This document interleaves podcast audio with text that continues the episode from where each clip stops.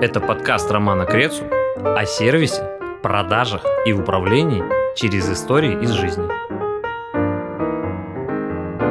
Всем привет! Сегодня гость нашего подкаста Игорь Коновалов. Всем здравствуйте.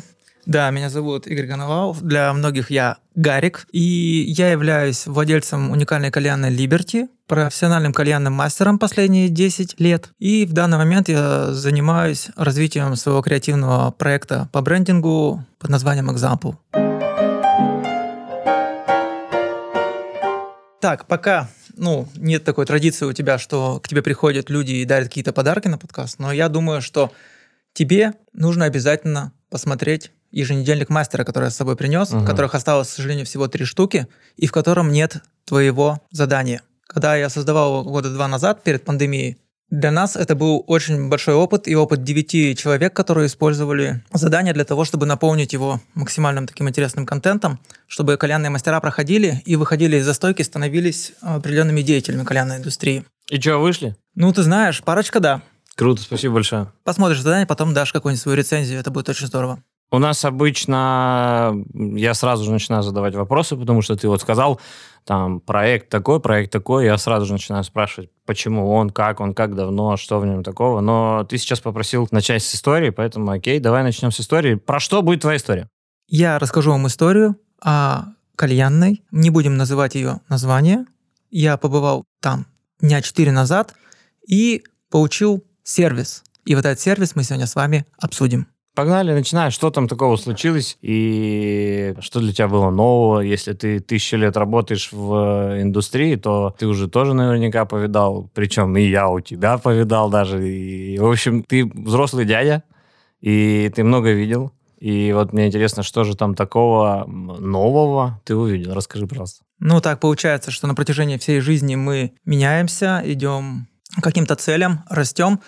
И наше мировоззрение, которое было раньше, оно чуть-чуть корректируется. Я расскажу сейчас вам конкретную историю о том, как я получил понебратское отношение в кальянной, хотя я шел для другого.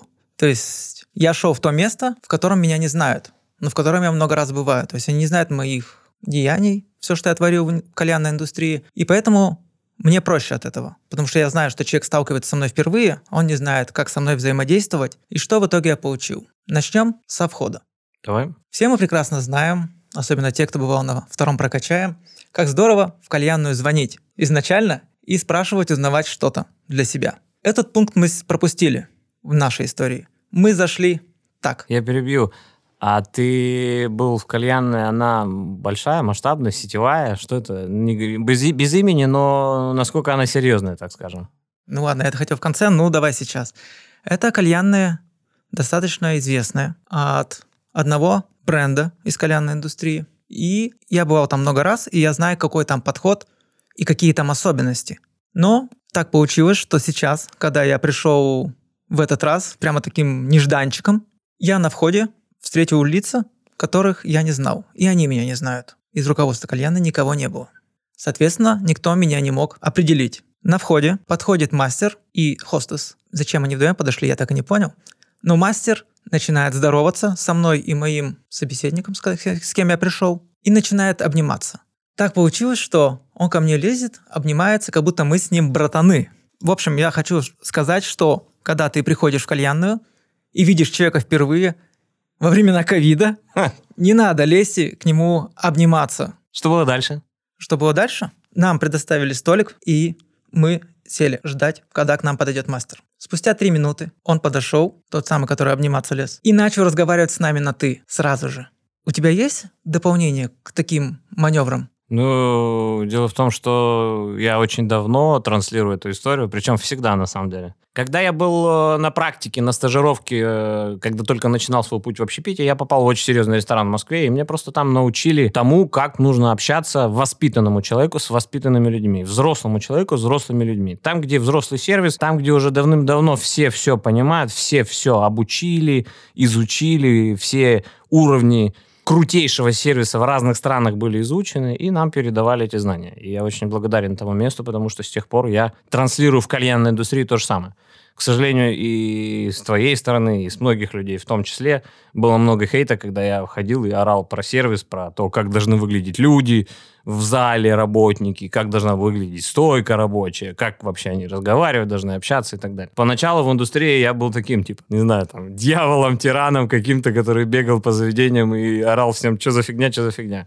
Сейчас индустрия вышла на новый уровень, максимальная конкуренция в стране, бизнес растет, крутые появляются заведения, выхода нет, надо конкурировать. А как? Все начинают думать, так, а что ж такое сервис? Так, начинают учить или начинают нанимать менеджеров крутых э, из серьезных проектов общепита, потому что те заведения, которые повырастали сейчас по тысяче квадратов на Рублевках с миллионными вложениями, там выхода нет, чувак, там надо учить людей, как быть воспитанным, как общаться воспитанно и так далее. Ты, видимо, с возрастом начал осознавать это тоже, что типа сервис – это ничего особенного. Ничего особенного. Нужно просто, ну, типа, обычные, простые шаги и действия, которые предпринимает человек для того, чтобы... Вот что такое встретить? Встретить – это поприветствовать. Если в твоей кальянной принято всегда обниматься, вопросов нет. Если ваша кальяна называется «обнимашки» и в концепции зашито «обниматься» на входе, окей, нет проблем. Если это заведение, в котором никогда такого не было, и тут ты зашел, и типа «Здорово, братан!» и на тебя прыгает чувак, то да. Том, ты дело, что я тебе сказал, что я был в этой кальянной не один раз. И в данный момент, что я наблюдал? Я наблюдал двух новых работников, которым не объяснили, что и как делать. И сам прием заказа, ну, я много раз говорю о том, что, когда люди спрашивают, что вы будете курить, меня сильно выбешивает вопрос. Ты, наверное, отвечаешь «кальян»?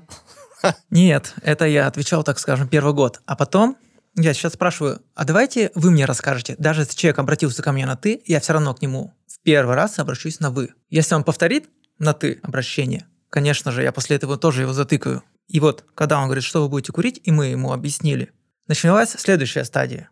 Человек абсолютно не понимает, что у него есть за стойкой. Ты имеешь в виду ассортимент? Ассортимент, и мы назвали одно название, а человек провел ассоциацию с другим. И мы понимаем, как ты называешь, лаванда – это цветок. А тут было, лаванда – это газированный напиток. Вот такая ассоциация.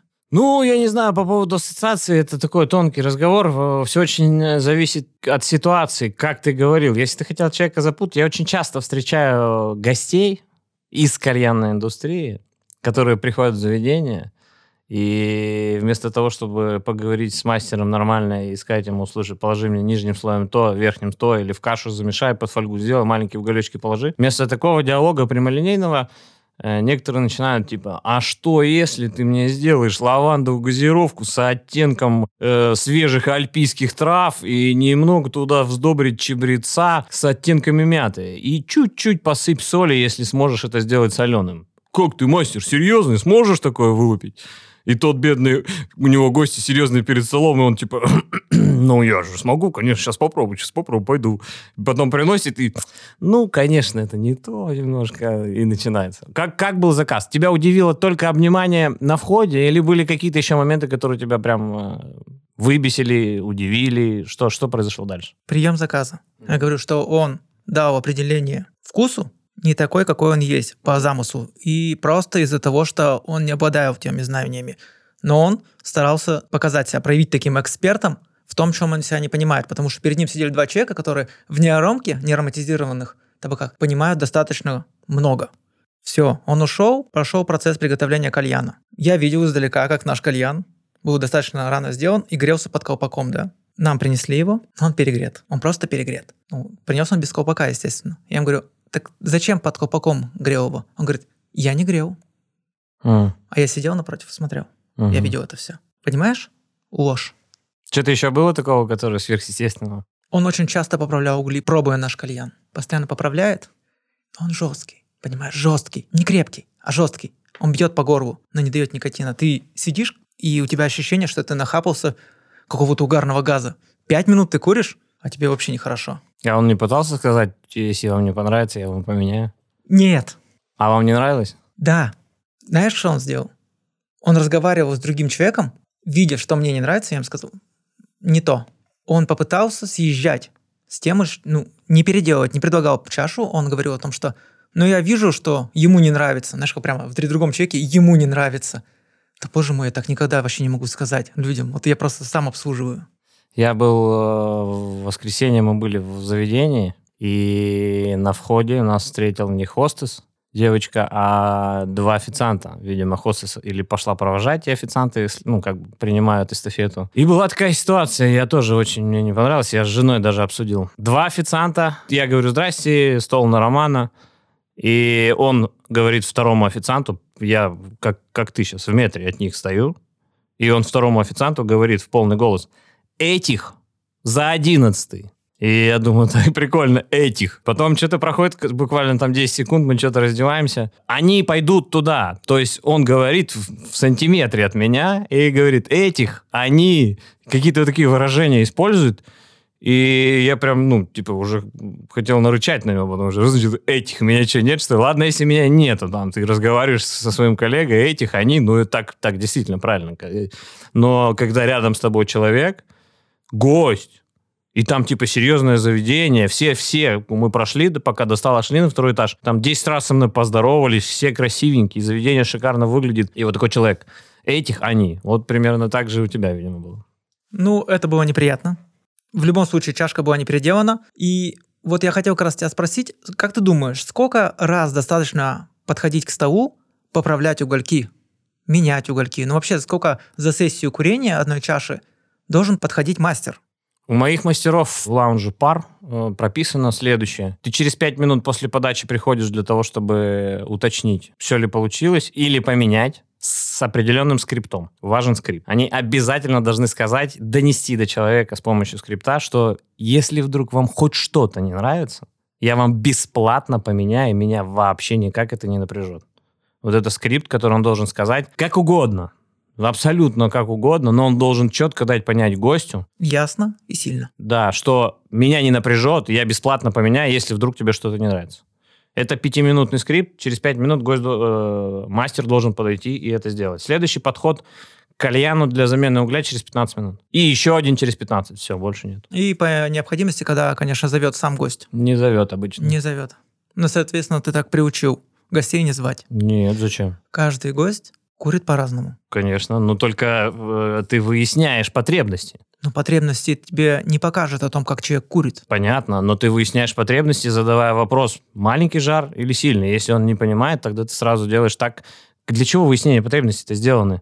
Этап продаж выяснения потребностей для того, чтобы ты поговорил. Даже вопрос, где вы обычно курите, может дать понять, как человек курит. Это я тоже такой вопрос задаю. Да, и он у меня прописан. Где вы обычно курите, фольга или коллаут, какая чашка, какая температура. Эти все вопросы обязан задать сотрудник при приеме заказа у каждого гостя. У каждого. Девочка, мальчик, неважно. Но здесь есть тонкость. Слушатели сейчас подумают сразу же о том, что типа вот я пришел в парк к Крецу, и мастера мне задают триста вопросов. Зачем они мне нужны, что это такое? Нет. Мастера задают три первых вопроса, наводящих, для того, чтобы понять глубину твоих познаний в кальянной индустрии, в табаках и в курении. Если они понимают, что ты плаваешь, они задают еще пару вопросов и точно понимают, насколько ты готов к этому. Если они понимают, что ты серьезный, что ты терминами какими-то разговариваешь и так далее, они идут дальше. Если они после первых вопросов понимают, что ты просишь фумари на восемь, все, диалог сразу же заканчивается, они сразу же переходят к финальному этапу приема заказа, и поэтому длина диалога будет зависеть от э, того, кто ты. Ну, я расскажу тебе одну классную штуку, которую мы тоже тестили у нас в кальянной. При приеме заказа мы выносим обычно две креманки с мундштуками. Одни цветные, другие черные. Ну, можно их еще на входе. И на них надписи «Для профи», «Для любителя». И когда человек берет черные, соответственно, мы на нем говорим на профессиональные темы и обсуждаем там Дарксайд с Танжем на семь из десяти фанали. А когда мы говорим, человек берет любительскую, любительские мундштуки, то тут начинается все. Может быть, ошибка. Может, но это очень интересная коммуникация создается после этого. Ну, потом можно сказать, слышь, какой ты профи. А что ж ты взял-то, муштук? А еще взять муштуки для профи и положить какие-то такие беспонтовые, а для любителей серьезные, чтобы они, типа, выбирай, ты или профи, но куришь через соломинку, или ты, короче, любитель, но куришь это. Что еще было в той истории? Расскажи, давай мы ее закончим, и потом ее разложим по косточкам, чтобы было интересно. Было обслуживание, он подходил пять-шесть раз. За все время поправляя угольки, раскуривая кальян, по минуте. Знаешь, как есть такое выражение? Я раскуривал кальян гостям, наслаждался каждой минутой. Угу. И вот здесь как раз такая же ситуация была. И он так как будто надо мной нависал. У меня не было эффекта устрицы, если ты понимаешь, о чем я, да? Эффекта устрицы у меня его не было. Было ощущение, что надо мной нависает кальянщик и дует в мою сторону, чуть ли не колечки в лицо пускает. И все. Мы даже его не докурили. Мы взяли и ушли. Я прямо вышел, даже не прощаясь. Заплатили, понятное дело, там было, конечно, без чая и все. Давай подведем итог. Тебя поразила встреча, когда на тебя беспардонно повис кальянщик. Здорово, братан, не знаю, что он там говорил. А текст какой был? Он, нет, он не говорил. Он лез обниматься, типа, что... Ну, просто он... молча обнялся, да, и все? Да, да, да. Ну, нет, я им не позволил обнять себя. А ты типа, тихо-тихо. Интересно, как это было. Я бы поприсутствовал. Окей. Э, приветствие странное, нестандартное, удивило. Дальше прием заказа, когда человек пытается сделать вид, что он все понимает, хотя, видимо, курил два раза или вообще не курил, или не понимает, о чем говорит. Я тоже, кстати, бешусь, когда сотрудник делает вид из себя, как будто он знает. Я, знаешь, как чаще всего сталкиваюсь с этим? Когда я э, спрашиваю, типа, а что есть по танжу? Я всегда задаю один и тот же вопрос. Вообще всегда, всем. И обычно же я вечером в заведении где-то, не, не утром, не днем, обычно вечером. И он типа, так говорят все. Сто процентов аудитории. Так много вкусов. Что я всем буду повторять, что ли? Я говорю, нет. Просто скажи, что есть из танжа, там, какие вкусы есть, ягодные, какие цитрусовые. Ну, надо пойти посмотреть. Ну, пойди посмотри. И он приходит обратно, типа, ну, есть такие, такие, такие. А бойсенбери есть? Он просто пробежался глазами, но он не, не посмотрел нормально. Он говорит, надо пойти посмотреть. Я говорю, ну иди посмотри. И вот так вот мы с ним диалог ведем.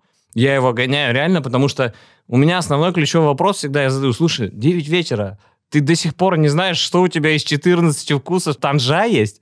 Обычно там в заведениях двадцать-тридцать вкусов, это если хорошее заведение какое-то. А если... Сколько у тебя вкусов танжа? Сейчас ни одного. Обычно один-два. Я к чему это говорю? К тому, что много людей в, в заведениях держат определенное количество вкусов определенных брендов. И как бы как делается в общепите? В общепите есть такой документ, он называется стоп-лист. Он оформляется каждый день, и в нем написано, чего нет, или что заканчивается, и сколько порций осталось. И гоу-лист – это один документ, или два, или один, в зависимости от объема. Но обычно один, вторая половина этого листа – это гоу-лист, в котором написано, осталось две порции там пельменей, надо продать. Возможно, наоборот, тридцать порций там стейков осталось, надо срочно продавать, через неделю срок годности закончится. В общем, это диалог, что есть, чего нету, чтобы люди могли контролировать это. И у меня есть такая практика ведения стоп-листа, потому что очень много вкусов, у меня там порядка трехсот вкусов в заведении разных брендов, и здесь не уследишь. Здесь четко нужно просто изучать эти вкусы каждый день. Каждый день учить вкусы. Что есть, что нет, что есть, что нет и сколько есть. Понятно, что все равно перед столом будет ситуация, когда ему скажут там типа «давай папайю». Он придет, возьмет BlackBurn, откроет папайю, а там нет папайи, потому что вчера она была, он вчера был на смене, потом он ушел, оставил вечерник, а вечерник там взял и эту папайю съел. Понятно, что, ну, типа, ситуации бывают разные, и бывают, когда кто-то что-то не уследил. Вопрос в том, не уследил или ты не знаешь, и начинаешь перед столом крутить из себя великого мастера и пытаться словоблудством заниматься, запутать меня, чтобы я выбрал оранж-соду, которая точно есть, и все. Сорян, не получится. Окей, человек вел себя неинтересно, странно и показывал себя кого-то при приеме заказа. После этого он не понимал, что тебе не нравится этот кальян. И все это время он пытался его исправить и подкурить с этим кальяном у вас, присутствуя за вашим столом очень часто, что, естественно, напрягает, верно? Конечно, он еще говорил.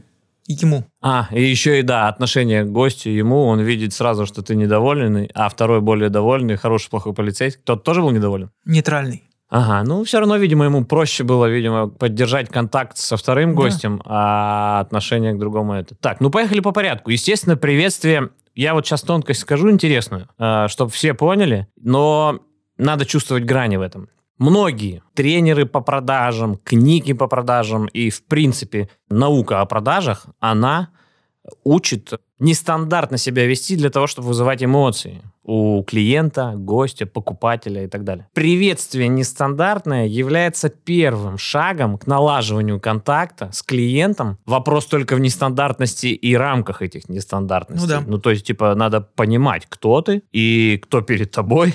Ну, просто это странно. Ты приходишь, тебя не знают, и чувак к тебе лезет обниматься. Это странно. Это та грань, которую он перешел. Это мое мнение. Что ты можешь добавить по этому поводу? Я хочу сказать, что про звонок, да, в заведении. То есть было бы интересно, там сразу бы понятно было, как с тобой общаются и все. Потому что мы тоже можем ответить, там, чебуречная Liberty. Ну, я могу попозже чуть о заведении рассказать, если время останется.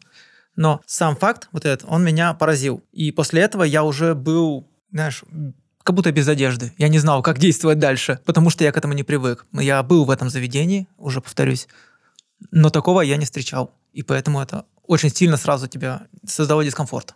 Как вы используете нестандартное приветствие? Чебуречная Liberty, еще что-то. Как вы это используете? Вы, ну, вы точно используете нестандартное приветствие. Вы, в принципе, не самое нестандартное заведение, наверное, которое я знаю. Оцени как эксперт его приветствие. Насколько сильно он перешел грань, добавь что-нибудь интересного от себя или раскритикуй, разгроми в хлам. В данный момент мы сейчас уже научились тактичности. Мы понимаем, что нельзя каждому там с порога кричать «ты», «привет» и все такое. Мы здороваемся и при этом сразу задаем вопрос такой: «А вы с Питера?» Понимаешь, а у людей очень здорово получается реагировать на это. «А что?» Там спрашивают. Он говорит, нам просто питерские не ходят, и ты начинаешь русло переводить такие, а мы вот с Питера, а мы о вас не знали. Ну и когда иногородние, то ты спрашиваешь, из какого города? И тут еще гораздо интереснее начинается строиться диалог на фоне того, что в этом городе я был во многих городах, просто я могу рассказывать.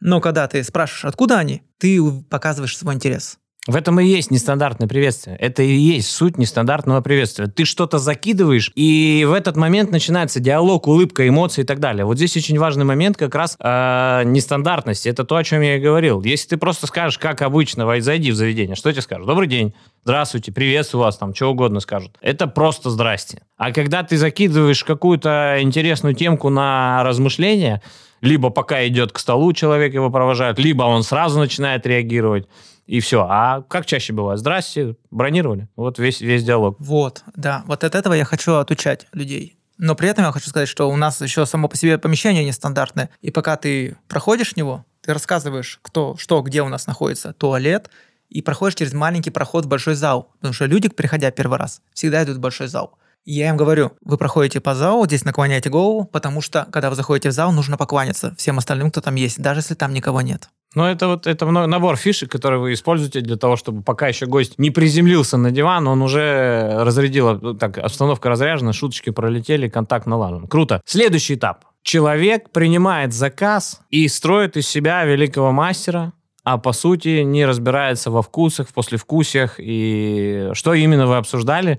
И как ты считаешь, как он должен был себя вести? Мы обсуждали неароматизированный табак. Со мной был эксперт по неаромке Иван, который сейчас является у меня управляющим в Liberty. И мы прекрасно понимаем, какие есть неароматизированные табаки, и понимаем, какие дают нам послевкусие они. Я не хочу просто сейчас подставить это заведение, называя те марки табаков, которые они используют в основе своей. Но мы получили ответ, который нас не устроил. И я могу рассказать, как у нас это происходит. Мы всегда людям предлагаем попробовать неаромку, потому что все знают Танж, все знают Дейли Хуку и все остальное, Дарксайд.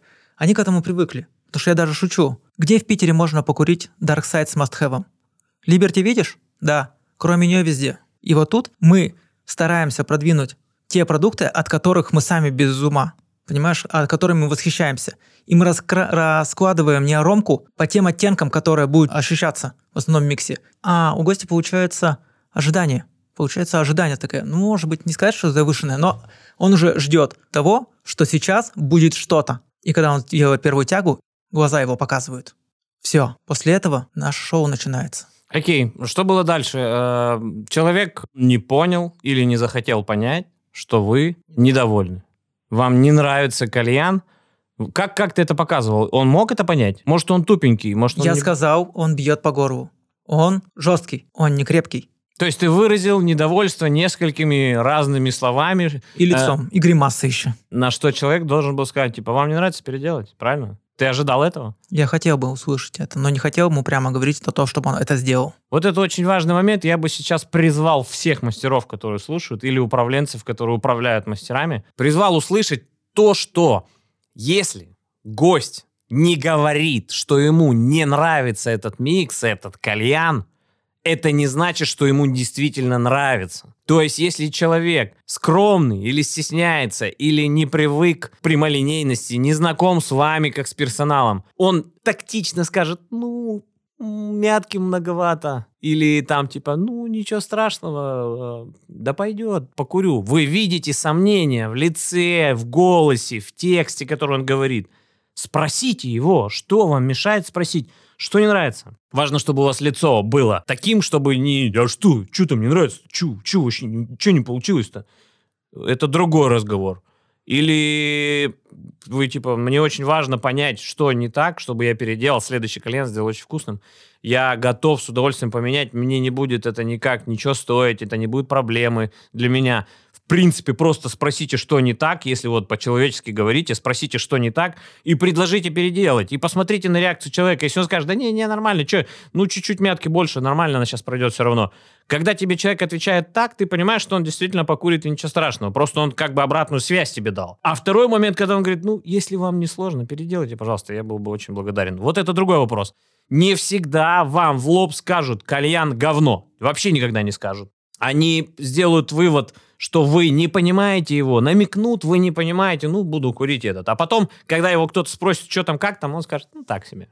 Вот он это чаще всего скажет. Это максимальный мой призыв. Я сейчас борюсь, и не сейчас, вообще всегда борюсь со своими мастерами, потому что люди обязаны, которые работают в зале, обязаны понимать гостя, слушать гостя, слышать, видеть, прощупывать, сканировать, выбирайте, какие хотите слова. Вы должны четко понимать, кто перед вами, что с ним не так, что ему не нравится, доволен, недоволен. Если вдруг вы видите какие-то сомнения, спросите. Тактично, грамотно, профессионально спросите, уточните, подведите гостя к тому, что можно переделать, не переживайте. Вот этот человек так не сделал. Это ошибка с профессиональной стороны. А скажи мне, со стороны заведения, у тебя, если я приду, у тебя будет плохой кальян, и я это скажу, и мне поменяют. Кальянщик заплатит за этот кальян? Кальянщик не заплатит за этот кальян. Это бесплатно для него, переделка кальяна бесплатно, просто списали на переделку и все. Конечно. Ты что, это да, самая главная, основная цель мастера любого – это довольный гость. Если необходимо для этого, чтобы заведение чуть потратило, чтобы довольных гостей стало больше,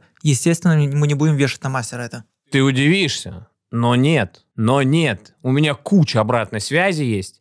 После всяких прокачаем, лекций, видео, школы и всего остального, ко мне поступает огромное количество обратной связи от мастеров, от управляющих, того угодно, и там есть очень много интересной информации. Люди боятся переделывать, люди не хотят переделывать, потому что они не хотят за это платить. Вот и все. Тогда этим заведением смысл существовать. Но есть управленцы у руля этого заведения, они как бы считают, что это правильно. Вот и все. Иногда персонал можно понять, потому что, ну, типа, я не пойму никогда, когда человек не может переделать кальян. Я его не пойму. Я имею в виду, можно понять его мотивы, почему он так пытается сделать. Мне переделывали в этом заведении чашку, просто потому что она была чуть выше по крепости, чем заявляли мы. Ну, то есть в этом заведении это работает, это, это нормально. Естественно. Ну, окей, значит, это личное действие кальянщика. Что дальше? Дальше он приходил, пытался исправить этот кальян, и по пути курил, и лалакал с нами, да? Пытался навязать себя контакт, или он просто стоял курил? Как это было? Он достаточно продолжительное время держал шланг у себя во рту. И не говорил ничего, просто подходил, типа проверяя уголь, и курю. Ну, вопросы были связаны только с кальяном, не на какие-то другие темы. И он расставлял уголь постоянно по-разному. И так как у него был постоянно занят рот нашим кальяном, соответственно, он немного разговаривал, только так. Ну, я понял. Ну, в общем, это, э, с моей стороны, как я считаю, это просто сотрудник, который постоянно пытается быть на острие профессионализма, так скажем. То есть он, типа, вам пытался показать, насколько он крутой чувак, что он за вами следит, как он контролирует кальян, или он просто понимал, что он говно и пытался его спасти? Я не знаю мотивы, что он пытался это сделать, но, скорее всего, да. Он пытался его понизить температуру в нем до такой степени, чтобы этого удара по гору не было. В этом случае мастер, он э, просто должен был переделать кальян. Вот и все. Не пытаться что-то сделать с ним, спасти его. Зачем? Там гребаных двадцать грамм табака. Что там спасать? Есть версия. Давай. Достаточно была плотная посадка, и чем мы быстрее покурили бы, тем быстрее бы мы ушли, потому что мы пришли без брони. То есть, получается, на наше место можно было посадить других людей, с которых, скорее всего, идет им в зарплату. То есть ты считаешь, что администратор этому кальянщику сказал, слушай, чувак, давай-ка побыстрее все столы сегодня будем обслуживать, потому что нам надо сделать кассу чуть побольше, и конкретно вот этот стол, надо, чтобы он часик и пошел? Негласное правило существует о том, что покурили, свалили, смотри на этих людей, как на полторы тысячи рублей. и все. Я знаю, что большую часть времени это заведение пустует, но в нем мало людей. А тут достаточно плотно, много, пятница вечер. И, конечно же, это мои просто догадки, домыслы, что лучше бы, чтобы они быстрее ушли, заплатили, и мы посадили других, которые более довольны будут следующим кальяном. Ну это же полный бред. Переделать чашку пять минут. Нет, он делал чашку нам двадцать минут первую. Ну, я вообще говорю не про эту ситуацию, а про ну, пять минут чашка переделывается. Переделать чашку пять минут, потерять гостя десять тысяч рублей. Сколько они... Ты вот маркетингом сейчас увлекаешься. Сколько стоит привлечь нового клиента, лида в заведение с помощью рекламы? Гораздо больше, чем удержать старого. А помимо еще репутационных всяких проблем, которые может тебе устроить недовольный клиент. Это же куча, куча проблем, связанных с тем, что сотрудник в зале не этот. Вот еще что я забыл сказать. Скорее всего, этот сотрудник был не обучен регламентом, если они вообще существуют в этом заведении. Потому что по регламенту есть определенное, мы в начале подкаста обсудили, есть время, по которому сотрудник подходит. И есть тайминг обслуживания кальяна, есть сервис, прописанный в инструкциях. Либо вариант А, этих инструкций в заведениях в принципе нет, поэтому люди делают как хотят. Либо вариант Б, его не обучили, он делает как умеет. Инструкций нет по причине того, что я знаю со стопроцентной уверенностью. У меня человек, знакомый, стажировался для того, чтобы начать работать в этом заведении. И ничего там такого, о чем ты говоришь в плане регламентов, нет. И я не сказал бы, что это прямо френдли заведение с понебратским отношением. Я все это время сижу и гадаю, что это за заведение. Зная, что ты это делал все на районе. А у нас с тобой район один. А я уже переехал. А, ну, я живу пока. Здесь в соседнем доме. Пока. Пока, пока замкадовцы, как это называется? Замкадовцы. Я уехал, все, я не, не живу теперь там. Короче, со стороны моей экспертности, насколько я могу себя таковым считать, как закрываются эти вопросы. Есть инструкции должностные. В них написано, кто ты, что ты, что ты имеешь право делать, что ты не имеешь права делать. Есть регламент, тайминг обслуживания кальяна. В этот документ входит, что ты делаешь от начала и до конца и во сколько. Все. И есть система обучения. Сотрудник должен пройти обучение, в котором прописаны вот эти самые моменты, связанные с тем, что можно говорить, что нельзя, каким тоном, какими скриптами это говорить, связанными с концепцией. Можно ли обниматься или нельзя, как можно выглядеть, как нужно выглядеть. И, ну, в общем, все, что зашито в концепции, реализовывается в документы, который должен пройти сначала ознакомительное время. У нас это там пять дней. У меня пять дней – это ознакомительное время, в которое сотрудник приходит, он ничего не получает, никакую зарплату. Он приходит, знакомится с заведением, заведение знакомится с ним. Все, мы, так скажем, знакомимся. Синхронизируетесь. Да, и если мы синхронизировались, значит, мы берем этого человека на стажировку, и у него месяц стажировки. Он выходит в слабые смены вторым вечером для того, чтобы вдруг... каким-то образом, не знаю, такого не бывает, но вдруг каким-то чудесным образом ко мне просочился сотрудник, который все-таки может подойти пятнадцать раз к столу, то чтобы это увидели наставники, которые держат его на смене под лупой, вот такой здоровый, и как только это все становится понятно, мы выпускаем его в самостоятельные смены, и он начинает работать. Вот сейчас я скажу как раз о Liberty, о том, что за последние полгода мы взяли двух новых работников. Ну, у нас очень долго работают люди, обычно по два, три, семь лет, безвылазно, из подвала, из этого. И новых работников мы прогоняли через себя, работая, пока они не начнут не то что чашки делать хорошо там и гостям отдавать, а взаимодействовать с гостем. Мы берем маленькую девочку сейчас, ну, не маленькую, восемнадцатилетнюю, но когда она пришла, мы думали, что ей гораздо больше лет. И в данный момент она показывает, ну, чудеса энергии, понимаешь? Я просто вспоминаю себя восемнадцать лет, и все, сколько энергии было. И когда мы только запускались, это вот столько же было. И мы решили провести эксперимент. Но она прямо не ловит немножко тон гостей, ну, вот темп гостей, чтобы они, они вот размеренно общаются. А она звонко, бодро и все остальное. Я говорю, так, давай мы будем синхронизироваться с гостями, и ты будешь проявлять себя. И через неделю-две это дало свои результаты, и теперь она действительно дает, как мастер, то, что мы не можем всеми остальными ребятами сделать. Слушай, я так считаю, что мы на самом деле довольно плотно разжевали эту историю с, со всеми разными сторонами этого процесса. Поэтому я думаю, что привет этому кальянному мастеру большой. Надеюсь, он не икает сейчас. Давай, у нас десять минут времени, давай поговорим про тебя, про твои планы, про что-то. Я знаю тебя как владельца уникальных кальянных, как чувака, который много-много лет назад стал э, чуть ли не одним из первых, кто мог стрельнуть франшизами на всю страну. И вы просто не упаковали все, что делали. Не знаю, как у вас там что произошло. Ну, в общем, за, за, за рождение франшизы кальянной произошло у вас, насколько я знаю. Вы первый, да? Нет, Наржилия, Наржилия, Наржилия. Наржилия и, и вы. Ну, суть, вы в одно время начали делать. Те упаковали, вы не упаковали, поэтому у вас там этот движ и произошел. Сейчас что? Расскажи коротко, что у тебя с э, Liberty, насколько она шикарна и цветет, и какие у нее планы. И потом, я так понимаю, ты углубился в маркетинг. И расскажи мне, чем ты сейчас занимаешься. Не мне, а всем. И какие там перспективы? Может быть, ты планируешь стать кальянным маркетологом? Хуже. Так что давай. Начнем с Liberty. Liberty и цветет, и пахнет. Сами понимаете, почему. Бывает и по три столика в день, бывает и по пятнадцать. У нас всего пять столов, но мы стараемся сделать наше заведение более душевным. Как бы у нас выбран даже определенный слоган для Liberty. Искренность со вкусом. И эта искренность со вкусом проявляется везде. И сейчас мы будем плавно на Liberty накладывать определенный брендинг. Что-то изменится внутри. Мы готовимся к Hookah Club Show. У нас, скорее всего, если получится подвести ха ка ша, мы сделаем так, чтобы у нас было у каждого мастера свое собственное кальянное меню. Не похожее ни на что из того, что вы видели в других местах. Никаких там листов, где там у тебя райское наслаждение, и все. Нет.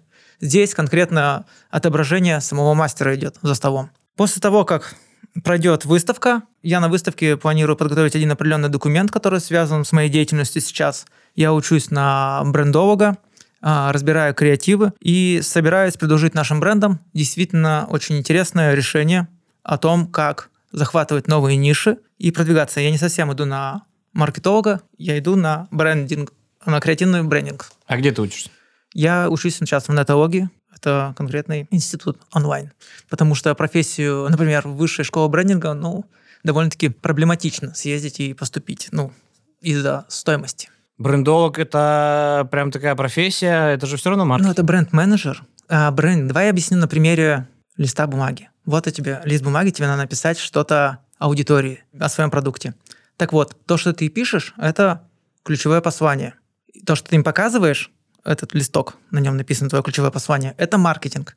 А ручка, которая это пишет, это брендинг. А ручкой пишет брендолог. Здесь учитывается очень много, начиная от исследований, заканчивая big idea, большая креативная идея бренда.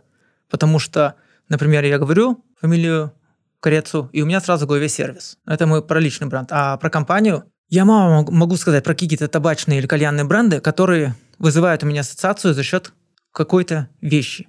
Например, запустили кальян в космос, да, услышал такую вещь. Сразу в голове у меня альфа-хука, потому что такой процесс был. Гангстерская тематика двадцатых-тридцатых годов. Сразу ассоциация с табаком Tommy Gun, в котором я работал креативным директором полгода. И вот таких ассоциаций с брендами э, хочется больше. Что такое бренд? Бренд – это образ. Это образ в голове, в сознании потребителя. Так вот, когда компании будут бороться не среди крепостью или... листами или аромками, а будут бороться между собой в конкуренции именно концепциями, то они не будут биться в этой кальянной индустрии, они будут биться за сознание большого количества людей, которые даже, возможно, не прикоснулись, ни разу не касались кальяна, но им нравится концепция, то, что транслирует бренд, и они становятся потребителями этого бренда. Я очень знаком с э, тем, что ты говоришь. Я приоткрою завесу тайны. Через месяц появится мой новый бренд. И последние полгода мы занимаемся созданием бренда. Есть сторонняя организация, ты знаешь этих людей. Внутри кальянной индустрии эти люди развиваются. Это, скорее всего, можно назвать их? Ну да, можно. Лупа? Да, это ребята из Лупа. Это... Я видел вашу историю о том, что вы с ними сидите, да. Да, мы очень много проводим времени, потому что, как оказалось, создать бренд – это... поработать всем очень много, каждый своим делом, потом еще раз, еще раз, еще триста раз все это поменять, перекрутить на основе анализов.